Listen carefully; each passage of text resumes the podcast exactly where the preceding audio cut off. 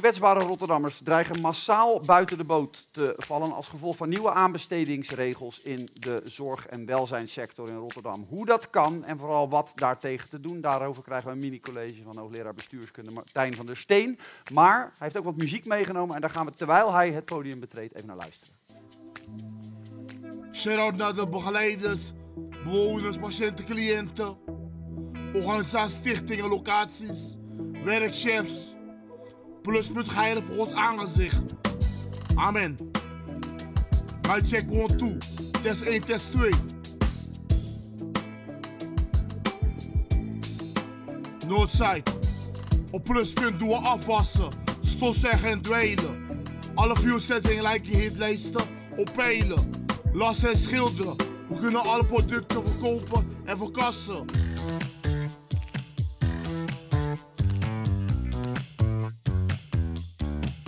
Organisaties als Pluspunt helpt om ja, orde in hun leven te brengen, helpt om het leven weer een stap verder te brengen. En dat zijn prachtige voorzieningen die uh, echt uh, ja, veel waard zijn. Uh, en waar we er in Rotterdam, vreemd genoeg, ook heel veel van hebben. En vreemd genoeg is in dit geval een positief punt natuurlijk. Um, ik zou bijna zeggen, um, dat zou eigenlijk het einde moeten zijn van een ultrakort mini-college over hoe in Rotterdam maatschappelijke ondersteuning, eigenlijk fantastisch geregeld is. Hoe in Rotterdam vanuit een maatschappelijk middenveld of een maatschappelijk veld eigenlijk allerlei voorzieningen uh, zijn ontstaan waar heel veel gemeenten hartstikke uh, jaloers op zijn. Maar u raadt het al, ja, dat is natuurlijk niet de reden waarom we hier staan. Vaak worden mensen zoals ik, hoogleraren bestuurskunde, uitgenodigd op het moment dat er ellende is. En dat is eigenlijk wel aan de hand, ook in Rotterdam. Uh, en die ellende die heeft een naam en die heet, dat heet zorginfarct. En dat zorginfarct, waar de gemeente in uh, januari van dit jaar eigenlijk over begon. Ik was al langer mee bezig, maar het kwam naar buiten. Uh, dat is eigenlijk een heel reëel probleem. Uh, de gemeente is in Nederland sinds de decentralisatie verantwoordelijk voor de zorg en ondersteuning vanuit de WMO en de jeugdzorg. En die jeugdzorg en de WMO-ondersteuning, dat zijn allerlei voorzieningen, thuiszorg, dagbesteding, ehm, mensen die een handje hulp nodig hebben thuis. Uh, die loopt enorm financieel uit de klauwen. De, de, kosten daarvan zijn in vijf jaar toegenomen van 600 miljoen naar meer dan 900 miljoen. En dat stijgt alleen maar verder. En dit college, en ik moet hier heel precies zijn, uh, want ik mag het woord bezuinigen hier niet gebruiken, want die investeren meer geld, ook dit jaar weer, in die voorziening. Alleen dat geld, dat houdt eigenlijk helemaal geen pas met de vraag naar die zorg die alleen maar harder toeneemt. Dus er ontstaat een groot probleem. er is geldtekort. Um, en waar komt dat probleem vandaan? Dat komt deels door een gelukkige omstandigheid, namelijk doordat wij een vergrijzende bevolking hebben. Dat is prachtig, hè? mensen worden ouder uh, en dat betekent dat ze langer ook vaak begeleid thuis kunnen blijven. Nou, dat kost geld. Er is ook een minder leuke reden, namelijk dat heel veel jongeren grote problemen hebben en veel meer, grote, veel meer beslag leggen op jeugdzorg, veel meer begeleiding nodig hebben. En daar is een, ja, een groot probleem wat zich aandient. En er zijn heel veel, en dat is misschien wel de meest tragische groep, heel veel Rotterdammers die in een bestaansonzekerheid verkeren. En dat probleem is de laatste jaren eigenlijk alleen maar groter geworden. Mensen die niet weten of ze het einde van de maand halen, die moeite hebben om rond te komen, die moeite hebben om een gezonde maaltijd uh, te bereiden, die moeite hebben om de buikjes gevuld te krijgen, het leven rond te krijgen. En die groep wordt eigenlijk steeds groter. En dat culmineert eigenlijk tot een groot beroep op WMO en jeugdzorg en tot een enorm beslag op de gemeentelijke begroting. En wat dan ook niet helpt overigens, is dat de Rijksoverheid bij het decentraliseren van die taken een stukje van het geld heeft achtergehouden. dus niet het volledige bedrag als het ware overmaakt, maar een kleine slimme besparing heeft ingeboet, die nu de gemeente uit zijn eigen middelen moet, uh, uh, ja, moet goedmaken. Nou, waar leidt dit nou allemaal toe? Uh, tot een groot probleem op de begroting van de gemeente Rotterdam. En dan zijn wij in zekere zin, zekere zin natuurlijk allemaal. Maar gelukkig, er is ook een oplossing. Of zou ik eigenlijk willen zeggen, een oplossing tussen aanhalingstekens. Omdat de oplossing is meer een soort boekhoudkundige oplossing. Eigenlijk, dat heb ik geprobeerd op deze sheet hier uh, uh, neer te zetten. Wat de gemeente eigenlijk probeert is om binnen de regels van de markt, hè, het idee van het marktmodel, de aanbesteding, P maal Q, dit probleem op te lossen. En wat doe je dan als de P vaststaat? Dat is in dit geval zo. De prijs staat vast. En dan kun je interveneren in de Q, het aantal verrichtingen, zeg maar. En dat heeft de gemeente als het ware vastgezet. Ze hebben gezegd van het bedrag aan zorg, uh, wat je totaal kunt besteden, blijft per jaar gelijk. En dat betekent dat de partijen die in de aanbesteding gecontracteerd zijn, ja, moeten gaan ja, zoeken naar gaatjes om het binnen het aanbesteden bedrag te doen. En dat betekent heel concreet eh, ja, dat ze slimmer gaan opereren, zeggen de boekhoud, boekhoudkundigen dan, dat ze doelmatiger worden. Maar dat betekent heel concreet dat eh, eh, mensen zoals Orfeo niet meer naar pluspunt gaan, maar dat die dadelijk in een huis van de wijk hun dagbesteding moeten gaan halen, wat totaal andere voorzieningen zijn. Het betekent ook dat allerlei maatschappelijke faciliteiten, zoals bijvoorbeeld Pluspunt, maar ook de voedseltuinen, noem maar op, niet meer hun cliënten krijgen en langzaam uitdrogen en langzaam opdrogen en langzaam zullen verdwijnen. En het betekent dus dat voor heel veel Rotterdammers, die eigenlijk in een soort fragiel evenwicht zitten in de zorg en ondersteuning die ze krijgen, langzaam worden toegebracht naar andere voorzieningen ja, waar ze wel op papier zorg krijgen, waar ze op papier wel krijgen wat ze nodig hebben, maar in de praktijk vaak in ja, een soort medicalisering terechtkomen die ze niet verder helpt, sterker nog, die ze waarschijnlijk de verkeerde kant op helpt. Um, en dat is, vreemd genoeg, niemands bedoeling.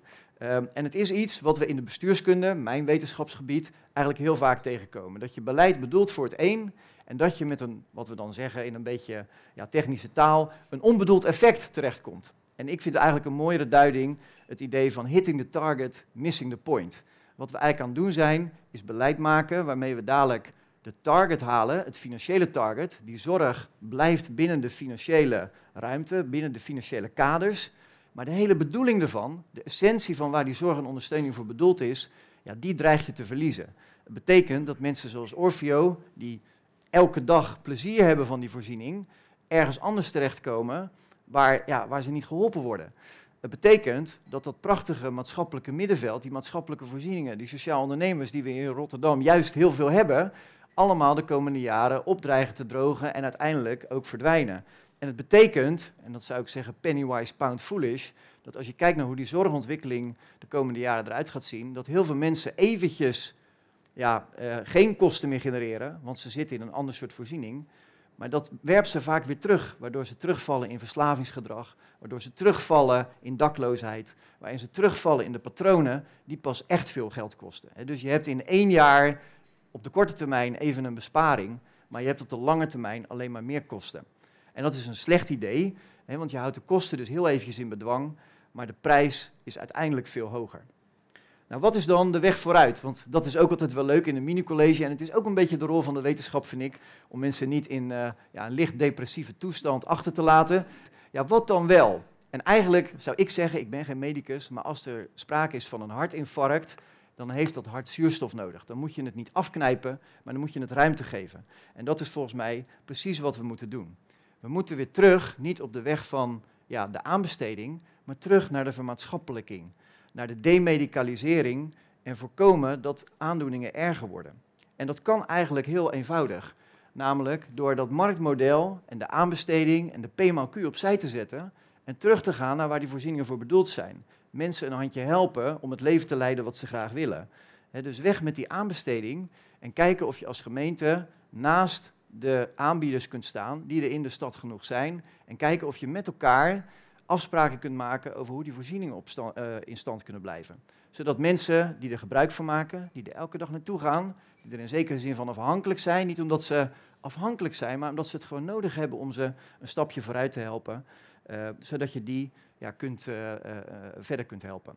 En het gekke is, dat kost je niet eens zoveel geld. Het vereist vooral dat je even uitstapt uit het model van de markt, uitstapt uit het model van de aanbesteding. En nou ja, Geert, je vroeg net om een klein politiek advies. Mijn laatste zin, ja, die is een klein beetje politiek gekleurd, niet zo bedoeld, maar ja, dat kan gewoon, zou ik zeggen. Dank u wel. Ik heb uh, een vraag, Martijn. Wat, uh, jij zegt het hoeft niet eens zoveel te kosten. Ik zou denken, hè, stel de vraag een wethouder aan jou, hoe kan ik dat nou beter doen? Um, dan is natuurlijk één antwoord uh, de portemonnee wat meer trekken. Als je zegt, ja, ik heb toch dat budget niet. Um, wat, wat, moet je nou doen? Want, want overheden vinden het, vinden het vreselijk moeilijk om, en dat heet dan de systeemwereld te verlaten en, en de leefwereld te betreden, om, om die, volgens die bedoeling te opereren. Wat kun jij ze nou adviseren? Wat kun je Rotterdamse ambtenaren en, en hun uh, politiek en ambtelijk leidinggevenden daarin adviseren? Nou, kijk, het is niet wat het duur maakt, is dat je per verrichting betaalt. Dus die P Q, dat maakt het duur. Dus wat, je, wat wij in dit domein van zorg zo snel mogelijk moeten doen, is dat we van de, zeg maar, de transactiefinanciering afgaan. En dat je gewoon voorzieningen financiert. Je kunt pluspunt of alle vergelijkbare voorzieningen kun je gewoon subsidiëren. Spreek met ze af, wat heb je nou nodig om een jaar te draaien? Nou, dat zijn microbedragen. Als je dat afzet tegen iemand die een paar weken in een, uh, in een psychiatrische instelling zit. Het is gewoon aanbodfinanciering. Dus je moet af van die PMLQ, gewoon met elkaar afspreken van wat kost het nou om jou een jaar open te houden. Mhm. Hoeveel mensen kun je dan ongeveer ontvangen? Wat hebben ze ongeveer nodig? Ja. En onder... Maar feit is natuurlijk dat uh, uh, ambtenaren of wethouders het makkelijker vinden om te denken in termen van samenwerkingen met, uh, hoe heet ze allemaal, WMO Radar, ja, ja. 10 grote welzijnspartijen die zeggen wij, wij kunnen dat wel doen, wij kunnen dat op deze schaal leveren. Wij hebben ook de, de back-office om, om daar een, een, duidelijk, een duidelijk verhaal bij te brengen. Um, is er ook nog iets wat, wat de, de, de, de lokale initiatieven kunnen doen in het wat gesmeerder lopen van, uh, van deze samenwerking? Ja, nou ja, ik weet niet of dat per se aan hun is. Kijk, de, de, je zou bijna zeggen, ze kunnen net doen alsof ze ook zo, uh, zo zijn. Hè? Dus ze kunnen zich net, net doen alsof ze ook soort kleine bedrijfjes zijn en heel erg die ambtelijke taal overnemen. Ik denk dat het niet zo ingewikkeld is voor een gemeente. Want ik zie heel veel gemeenteambtenaren in mijn praktijk die snappen allemaal donders goed hoe nou ja, die uh, sociaal ondernemers werken. Volgens mij is het helemaal niet zo moeilijk om dat bij elkaar te brengen. Je moet alleen het gesprek opengooien. En dat is het rare in aanbesteding. Ja, dan mag je niet eens met elkaar praten. Hè. Dus die, die aanbesteding loopt al twee jaar, die is een soort stopgezet.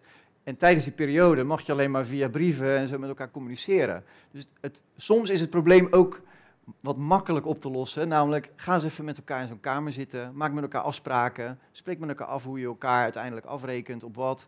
En wat je met elkaar wil bereiken. Dus, dus de oplossing is hier echt dichterbij dan we denken. Dat is niet, niet zo ingewikkeld.